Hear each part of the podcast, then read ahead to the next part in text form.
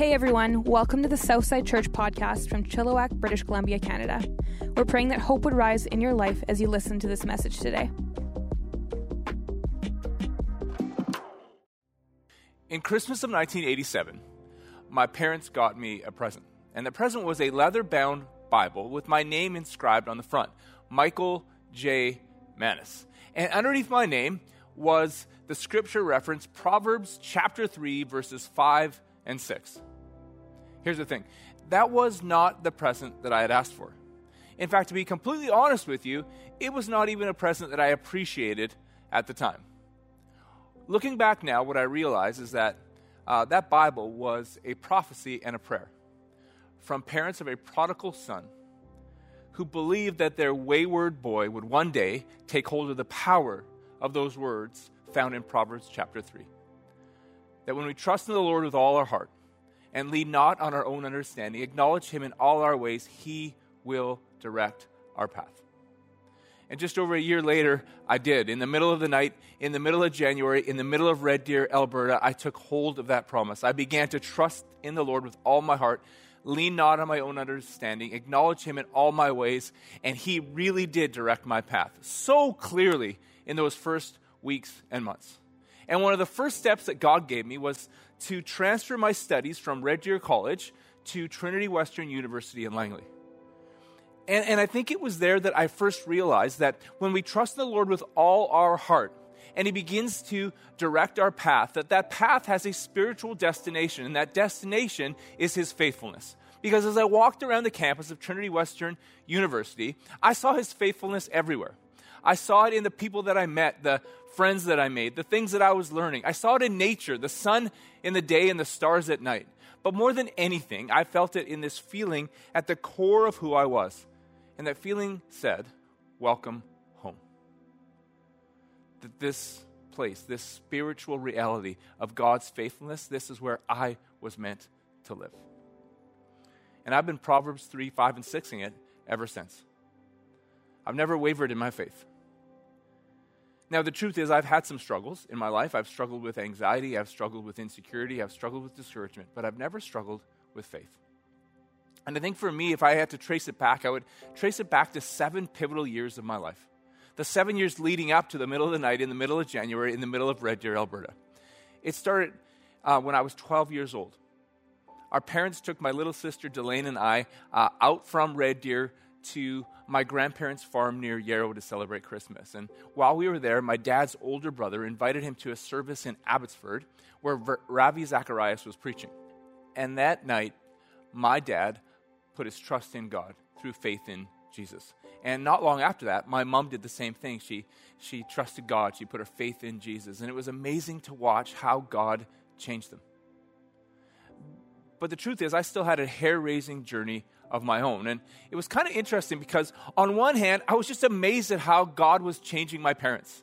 I was so thankful for the help that he had given them. But something inside of me, I didn't really think I needed God's help at all until I did. But in those years leading up to the middle of the night, in the middle of January, in the middle of Red Deer, Alberta, I experienced some really high highs and some really low lows. In fact, uh, when I was like seventeen, eighteen, nineteen years old, you know what? I had achieved every single goal that fifteen-year-old Mike Maness set for himself. And you're thinking, wow, this ought to be good. I can just imagine the deep, strong goals that fifteen-year-old Mike Maness uh, set for himself. Well, here, here, here's what they were. Um, be tough, be popular, be admired by the guys, and get a lot of attention from the girls. Check, check, check, check. Isn't that deep? Isn't that amazing? You say, well, those are silly, superficial goals. I agree. But here's the thing. Listen, here's the thing. They were my goals. At fifteen years old, they made perfect sense to me. And by the time I was seventeen, eighteen, nineteen, I'd achieved every one of them. And along the way, I was actually shocked that even attaining those goals left me feeling empty. You say, well, no kidding, your goals were so stupid. No, but you don't get it. Listen, listen, listen. They were my goals. So I was shocked because those goals I had pinned my hopes on still left me empty. Along the way, I had some low lows too. Some of them were subtle lows and some of them were spectacular. So my subtle lows, maybe no one else would have known but me. See, I remember where I grew up, it was about twenty-five uh, minutes outside of Red Deer. Now, if you wanted to, you could get there largely on pavement, but the most direct route was uh, on, on gravel roads. And I have this clear memory of driving down those gravel roads and thinking to myself, no one outside of my uh, immediate family, no one knows me. No one knows the real me. They know the mask I wear. They know the image I portray. They know the me that I'm pretending to be, but no one knows the real me. And as I was driving along those gravel roads, it wasn't so much that I thought to myself, man, if they knew the real me, they wouldn't like the real me. It was worse than that. It was this notion that I had in my head that as far as I could tell, no one in my life had the foggiest inclination or any desire at all to know, to even know the real me. And some of my low lows were more spectacular in fashion. Like the morning that I woke up in jail with no idea how I got there. To this day, I have no idea how I got to jail. Which is kind of funny when you think about it, you know? Because, because think about this. Imagine waking up in jail and, and there, you don't you don't have any idea how you got there. Do you think you might ask somebody, hey, why am I in jail? I never did. Because when I woke up in jail, I thought to myself, yeah, this pretty much makes sense, which tells you a little bit about the life that I was living back at that time. So I woke up in jail, no idea how I got there, but what I did know is I had clearly been throwing up all over myself all night. So much so that as I had been sleeping in that jail cell, I had been clutching a felt blanket to my face, and it had stuck to my face like glue with the vomit. So when I woke up, when the police officer woke me up in the morning, I pulled the felt blanket off my face, and it left a felt blanket beard as I walked out to meet my mom. That's a low low. And I look back over those years, and I think to myself, the highs left me empty, and the lows left me feeling lonely and afraid. And so in the middle of the night, in the middle of January, in the middle of Red Deer, Alberta, when, when I trusted the Lord with all my heart through faith in Jesus, what I found is I had a new destination.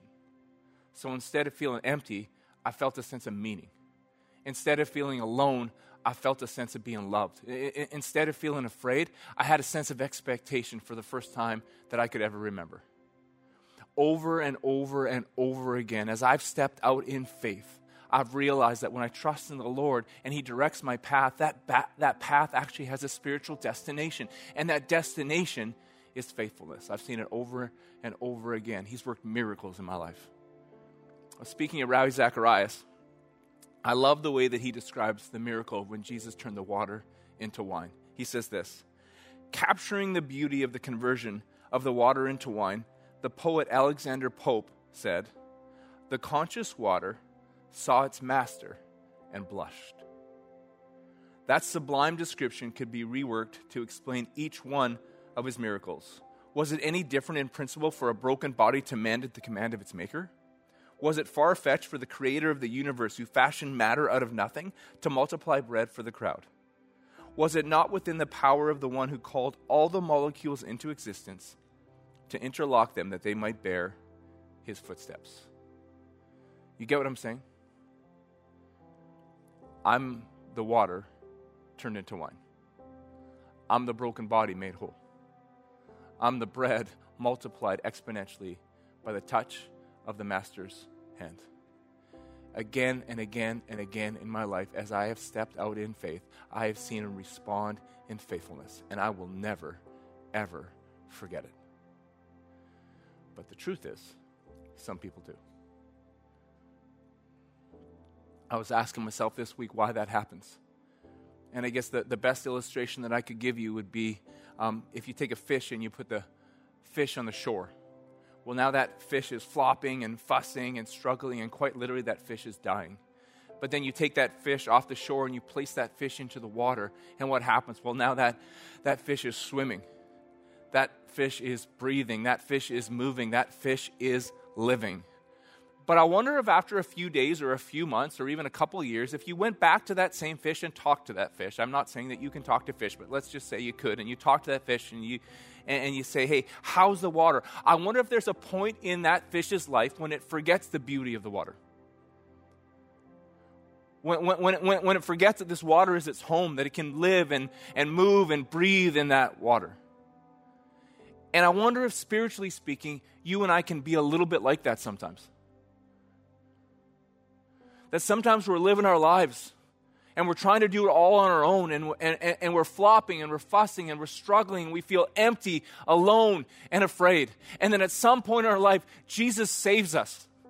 And he places us on a new path, and we end up in this new destination, and that destination is his faithfulness. And I wonder if we get in there and we all of a sudden realize, man, I can move. I can breathe. I can live. This is home. But I wonder if as the days go by and the weeks go by, and the months go by and the years go by, I wonder if from time to time we forget the beauty of his faithfulness. We, we, we, we, we, we forget that this is our home, that this is where we live, this is where we move, this is where we breathe, this is where we were meant to be. And I bring all that up because today is going to mark the last sermon that I preach on this study that we've been doing in the Old Testament book of Nehemiah. It's amazing when I think about it. Back in January of twenty twenty, back before the world was turned upside down in so many ways, I felt God said to, say to me, Mike, you need to preach a series out of Nehemiah. And he gave me a phrase, and that phrase was, it's rebuilding time. It's rebuilding time. It's rebuilding time. And I remember thinking back in January of twenty twenty, man, I, I wonder what we're rebuilding. I wonder what this rebuilding time is all about. And now in November of twenty twenty, I get it. We're rebuilding everything. That's what we're rebuilding, everything. And so it's been an awesome study in the book of Nehemiah. And I just want to take a second and I want to turn your attention to next week for just a moment. Man, I can't wait until next week. Next week, we're going to launch a series called Heaven. And I want to preach specifically next week, Sunday. I want you to mark your calendar. I want you to share this. I want you to invite people. I want this to be a major event in the history of Southside Church. I'm going to preach a sermon unlike any that I've ever preached in my life before. And what I want to suggest to you is that there is a someday that we can look forward to. There is a someday that we can look forward to. That there's something inside of you and there's something inside of me, that there's something inside of all of us that unites us, you know? Whether you're young or old, whether you're rich or poor, no matter your nationality, no matter your language, no matter what you feel politically, there's something that unites us, and that's this longing that we all have for a sense of wonder. And I want to suggest next week, Sunday, that that longing has a fulfillment and that there is wonder someday that we can look forward to. But better than that, better than that, that that wonder that we look forward to someday will change the way that we live with wonder and joy and hope today. It's going to be unlike any sermon I've ever preached. Honestly, mark your calendar. Invite everyone you can. Share it to everyone you can. I cannot wait. But back to this final sermon on Nehemiah. It's really intriguing because the story of Nehemiah doesn't really have what we would consider a classical happy ending. Or maybe some of you remember the story a bit, that the people of Jerusalem are struggling and they're flopping and they're fussing because the walls of their city are down and they're endangered and, and they're vulnerable and they're afraid. And then Nehemiah shows up. And he recruits a team, and, and they build new walls for the city of Jerusalem, beautiful walls. And then Nehemiah calls all the people together, and he says, I have an idea. Why don't we build beautiful lives within these beautiful walls? And they're like, yeah, let's do it. Let's do it. And then Nehemiah leaves for ten years. He comes back, and he sees that in so many ways they've drifted. We've talked about how the people of Jerusalem, they their discernment drifted. Their dedication drifted, and their delight drifted. And, and the same temptation, the same tendencies that they have back then, we still experience today. But I want to jump in with the final passage in the story of Nehemiah. Here it is. Moreover, in those days, I saw men of Judah who had married women from Ashdod, Ammon, and Moab. Half of their children spoke the language of Ashdod or the language of one of the other peoples and did not know how to speak the language of Judah. I rebuked them and called curses down on them. I beat some of the men and pulled out their hair. And then the last line of the book of Nehemiah, remember me with favor, my God.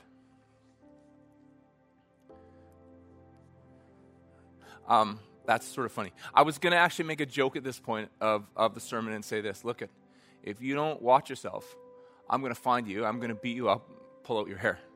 And then I decided not to. And there, there's a few reasons why I decided not to make that joke. Um, I, I've made jokes kind of like that in the past, and, and sometimes they've backfired. Two examples specifically that I will give you today. I went on a roll for a little while where I thought it was super funny to make fun of guys who would go into the gym and do the inner-outer thigh machine, okay? The inner-outer thigh machine. I just think it's a funny exercise for guys to do. And I, and I don't know why, but I just started almost every sermon, I would just drop it in and make fun of guys that did inner-outer thighs at the gym. Until one Sunday, I was standing at the doors after church. You know, back when you could stand at the doors after church. Yeah, we're, we'll, we'll get back there again, okay? But but I was there, right? And I'm standing there, and and, and, and someone's walking out, but but they see one of the greeters on the way out, and, and, and I hear the greeter ask them, man, how long have you been coming to Southside Church? And the guy says, man, I've just been here for about four or five weeks, and I've loved it. And I look up, and I'm thinking, this is great. And I see the guy, and I realize this is a guy from my gym. And he's been doing the inner-outer thigh machine. I know that for sure. And I look at him like, have a great day. And he looked just a little bit sad. And I decided not to use that joke anymore. And, and, and here's another one. I used to, I don't know why, but I used to make fun of guys that wore Lululemon. I don't, it's just kind of a funny-sounding name, okay? So I just decided to just make fun of guys who wore Lululemon. And then on another Sunday, before church, I was standing at the doors, and a guy came walking up. And he was roughly the size of a small S U V, okay? Like he had muscles on top of muscles. And he walked up to me and I'm like, hey man, how's it going? And he said, it's going great, Mike. How do you like my shirt? And he did this and the logo was Lululemon. And I decided to myself, I'm not going to make fun of guys who wear Lululemon anymore. So I'm not going to make a joke of how I'm going to track you down, beat you up, and pull out your hair, okay? I'm just not. But it is sort of a funny description, isn't it? Like, it's like Nehemiah, he's just, he's fit to be tied. Like, I can see him muttering to himself while he's pulling the, these guys' hair out. If it's not one thing, it's another. If it's not one thing, it's another. If it's not one thing, it's another. And isn't that true, though? If it's not discernment, it's dedication. If it's not dedication, it's delight. If it's not one thing, it's another. And I and I think today, I want to draw us back to that passage, Proverbs three, five, and six, because I think everything hinges on it. Trust in the Lord with all your heart. Lean not on your own understanding. Acknowledge him in all your ways, and he will direct your path. That's faith. That's faith, and it all hinges on faith. See, if our faith drifts, if it's not one thing, it's another. And I heard not long ago that if our faith is going to drift, it's going to probably drift first in one of three areas. Number one, sex. Number two, money, and number three, pride. And so I want to talk about those three things as they relate to faith today. And by the way, it's not going to be a lecture. It's not going to be a finger pointing. It's not going to be a judgment. It's not even going to be like seven steps to a stellar life. It's just going to be a story. About a kid whose parents gave him a Bible, Christmas of nineteen eighty-seven, and once he decided to open it up, decided to follow it with all his heart. So let's talk about sex, baby. Um, sex. So God's plan for sex involves marriage. So before I was married, there's one thing that I knew really clearly. I knew that uh, God said that you should marry somebody who also believes in God, who also has trusted in Jesus. And that really makes sense to me, right? Be- be- be- because you're living at home. You you move, you breathe, you live in his faithfulness. And why in the world would you want to take one step out and, and, and be married and be united to somebody that's not living in that same faithfulness? And I should add at this time, that's really easy for a guy like me to stand up and say. But faith is difficult sometimes. Hebrews eleven says, uh, faith is the substance of things hoped for and the evidence of things unseen. It takes a lot of faith to trust in the Lord with all your heart in this area. And then after I got married, I just knew that God says in the Bible, I hate divorce. And I noticed right away that God didn't say, I hate divorced people. I hate men and women who get divorced. God doesn't say that. He says, I hate divorce. And, and, and because I know that God loves people, it just stands to reason that God hates divorce because divorce hurts people. And so divorce is going to hurt me in the long run. It's going to hurt the people around me. So one thing my wife Corinne and I have always done is we've always asked how instead of if. So when we get to a challenging moment in our marriage, and we, there really hasn't been many that I can recollect. You can ask Corinne, maybe there was more than, than, than I remember now. But when we get to a challenging moment in our marriage, we don't ask if, we ask how. So instead of saying, man, I wonder if our marriage is going to survive through this challenging time, we ask how. I wonder how. I wonder how. I wonder how our marriage is going to survive through this tough time. So that's sex. Let's talk about money for a second. You should probably take out a pen and a piece of paper. I got some financial advice for you, and I'm worth listening to, for sure. I'm probably the richest person you know. I'm probably the richest person you know.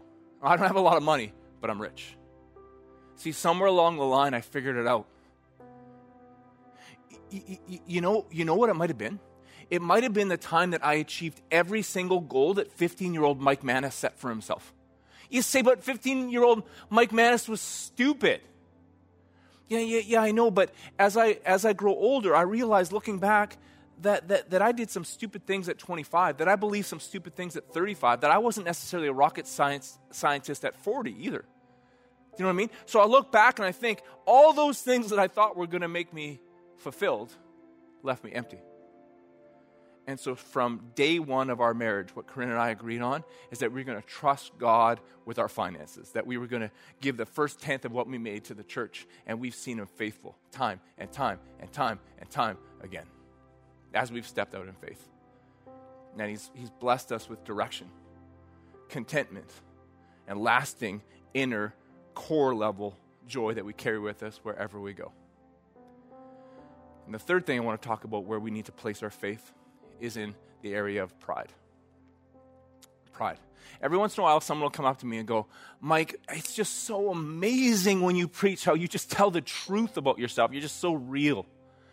And man, if, if, if you've ever said that to me, I want to say thank you so much. Honestly, that's really great. Th- thank you for, for thinking to encourage me. But the thing I kind of wonder sometimes after someone says that to me is, uh, what's the alternative? Like, what's the alternative? Because I still remember driving down those gravel roads in central Alberta. And I still remember the feeling of thinking, man, no one knows the real me. They just know the me that I'm pretending to be, and I don't want to go back there. And so I understand that there's a bit of a risk to it. I understand that every once in a while I get up here and, and, and somebody says, well, I can't listen to somebody like that who's so imperfect. That's okay. Because for every one person that says that, there's fifteen people that say, man, I just needed to know that somebody else feels like I feel. It's worth it. It's worth it. So what about you? Are you willing to humble yourself and be real? Or are you going to hold on to that pride that says, man, I gotta, I gotta wear a mask. I gotta portray an image. See, we live in a world that really values authenticity, but I see a lot of people who skirt around that value. See, I think, I, I, I think for some people, they don't want to own their beauty. They play this false humility card all the time. Every time someone tries to compliment them, they just brush it off. Oh, no, it's not that great. I'm not that great. And I want to really urge you. I've done this before, but I want to urge you again to delight in the beauty that's you. Not out of a sense of arrogance, right? But out of a sense of gratitude for the God who created you. Own it. You're gifted. You're talented. You're beautiful. Thank God for you. And then there's others who have a lot of trouble owning their brokenness. You know, that there's some imperfections in them that, that God has to work out. That's an interesting one, because a few years ago, there was this uh, there was this catchphrase that people would use once in a while, and you would say, man, how are you doing? And they would say, I'm all good. I'm all good. Well, no one's dumb enough to use that anymore. And if you do, I'm sorry, you're not dumb. But but nobody really uses that anymore because it just it's so illogical, right? But I do see a lot of people in the world today using false authenticity and strategic authenticity. And I want to stop there just for a second. Because do you remember a few weeks ago I talked about a study that that that U C L A did? And they brought in couples who were struggling in their marriages. And they met with them for two hours and they recorded the entire uh, two hours. And then they would track every one of those couples and see which of the couples made it and which of the couples got divorced. And then they looked for predictors in those two-hour meetings that would suggest the couples that were going to make it, and specifically the couples that were not going to make it. And the number one predictor for the couples that were not going to make it, do you remember this? It wasn't shouting matches. It wasn't raised voices. The number one predictor was an eye roll. Well, I'm not a P H D from U C L A, okay? But I've done a little impromptu, casual study of my own. And I believe I know the number one predictor of people that are going to wreak havoc in their own lives and in the lives of others. And it's people who are not real, specifically people who practice false authenticity and strategic authenticity. Well, what's false authenticity? Well, that's that's like a humble brag. I, I mean, I guess the easiest example I could give you would be a job interview. And the, and the interviewer asks the interviewee, what's your biggest weakness? And the person says, I care too much. Honestly, I, I care too much. I work too hard. Man, I'm going to take the success of your company way too personally. It's going to keep me up at night. I guess that's my biggest weakness. That's false authenticity. That's just a humble brag. That's a, that's a brag disguised as a moment of humility. But the next level is strategic authenticity. And strategic authenticity is this, where, where you give people a little bit to make them think you're authentic, but you don't really give them that much. Right? My friend Carson Pugh describes it this way. He says, for a lot of Christians, they allow people to get within about six inches and no further. So that's people who share uh, truth about their life, but it's not really devastating truth. You know, like, uh, I got honestly, I got to tell you something.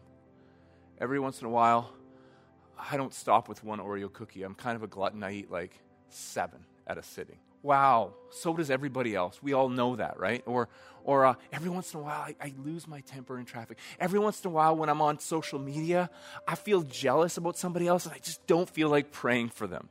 Yeah, yeah, I get it. Great. Awesome. Every once in a while, I just get exasperated with my three-year-old, so much so that sometimes I put them to bed five minutes early so I can get a little bit of peace and quiet. That's awesome. And that's strategic authenticity. And that what, what, what, sometimes when we use that, we use that so someone will look at us and go, wow, you're so real. I, I, I want to suggest another level of authenticity today. It's described in the New Testament book of James, chapter five.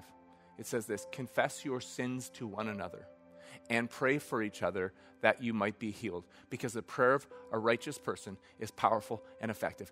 That's the level of authenticity I'm talking about. I'm talking about the thoughts that you've had that you don't want anyone to know. I'm talking about the things that you said that you don't want anyone else to know. The things that you've done that you would you find them embarrassing to share. That's what I mean. Not false authenticity, not strategic authenticity, but actual authenticity where you say, the truth will set me free. As difficult as this moment is, I'm going to step into it. And I don't mean that you, you just share all to everybody, but you better have one or two people in your life that you tell the truth to. Because the truth will set you free. This is what I don't want you doing. I don't want you to spend the rest of your life like Mike Maness driving around central Alberta thinking, man, no one really knows me. So I want to suggest, man, if, if you're drifting in your life right now, maybe it's in the area of sexuality or or money or pride or whatever area it is where you find yourself struggling. And you don't think that there's anybody that you can talk to. Can I suggest a program that we're just launching at Southside right now called Freedom Session? Freedom Session. It's not a it, it, it's not a, a place just to air dirty laundry. It's a place of freedom. It's a place of healing. It's a place of stepping back into that Proverbs three, five, and six life. In his faithfulness is where I was born to be. And so, man, if, if, if you might be interested in Freedom Session, I just invite you to text six oh four, six seven zero, three oh four oh. Text the keyword free. You can email me anytime, Mike at Southside Life dot com, and I'd love to hook you up with that program. But maybe it's not that for you. Maybe you're in a small group. Maybe somebody in your friend, whatever it is, you need to find one or two people. Not false authenticity, not strategic, but actual stuff that you, that's tough to share, but the truth will set you free. I wish today, I wish today that I could give you a leather-bound Bible with your name on it. And I wish underneath that I could inscribe Proverbs three, five, and six. Because I really believe that prophecy and that prayer made in nineteen eighty-seven by the parents of a prodigal son has carried me through my life in so many ways. And I know the same can be true for you. Trust in the Lord with all your heart. Lean not on your own understanding. Acknowledge him in all your ways, and he will direct your path. And spiritually speaking, that path has a destination, and that destination is faithfulness. So as I close today, I just want to ask you, have you taken your first step yet? I, I told you a story early, earlier about young Mike Maness and how I felt empty, alone, and afraid. I wonder if you can relate just a little bit. That you feel a sense of emptiness, that all the things that you thought were just such great goals, they haven't really satisfied you. Or, or, or maybe you feel alone, like you've never had a chance to be real. Or maybe you just don't see anybody around you who, who loves you. Or maybe you're afraid. You've been hitting some low lows and you don't like the trajectory of your life. And can I tell you something? That Jesus Christ, the Son of God, stepped into human history and he loves you. And he doesn't want you to be empty. He wants to give you a sense of meaning in your life. That your, your, your, your worth is infinite. That his love is total. And he doesn't want you to feel alone. So much so that Jesus stepped into human history and he endured death on a cross to be with you today, tomorrow, and forever. And he doesn't want you to be afraid, because not only did Jesus die on the cross, he rose again. He rose again. He defeated death. He defeated despair. He defeated defeat. So we don't have to live afraid anymore. And so the next step is yours. He's done all that needs to be done. The next step is a step of faith. And when you take that step of faith, here's what I know. You will see him faithful. So if you've never done that, I want to I want to give you an opportunity to pray right now. If I, I'm going to pray out loud, and I just pray, I just ask that wherever you are, all over the world or right here in the Fraser Valley, will you just pray along with me silently? Let's pray. Dear Jesus, thank you. Thank you that you stepped into human history. Today, I trust you with all my heart. I hand you my sin and my shame and my guilt and my regret. And I pray for forgiveness. Thank you that you died for me. And today I hand you my fear. Thank you that you rose again, that I can have the power to live the life that I was created to live and the promise of eternity with you. I thank you in your name. Amen. Amen. Man, if you just prayed that, I want to say uh, that's awesome. That's awesome. You can text the keyword LIFE to six oh four, six seven zero, three oh four zero. We'd like to support you. And if I can ask you something specifically, um, why don't you email me? If you just prayed that prayer for the first time, can you email Mike at Southside Life dot com? I'd like to talk to you because I'd like to, I'd like to pray for you. I'd like to say a prophecy over your life that you're going to trust in the Lord with all your heart, and he's going to direct your path to a place called faithfulness. And that's awesome. For all the rest of us, man, let's go. Let's go. Let's. He's going to be faithful. Let's keep stepping out in faith. He's going to be faithful. We keep stepping out in faith. He's going to be faithful. Let's keep stepping out in faith. And I want to repeat again to you. Next week is going to be unlike anything I've ever done. I actually can't wait. I'm so expectant. So invite, share, set a reminder, be there, gather your family around. We're, we're going to launch this series called Heaven next week. You do not want to miss it. I love you. We'll see you then. Thanks again for listening. To hear more messages like this one, make sure to subscribe and check out our podcast channel for past episodes. And to stay up to date with all things Southside, follow at Southside underscore church on Instagram. We love you guys. The best is yet to come.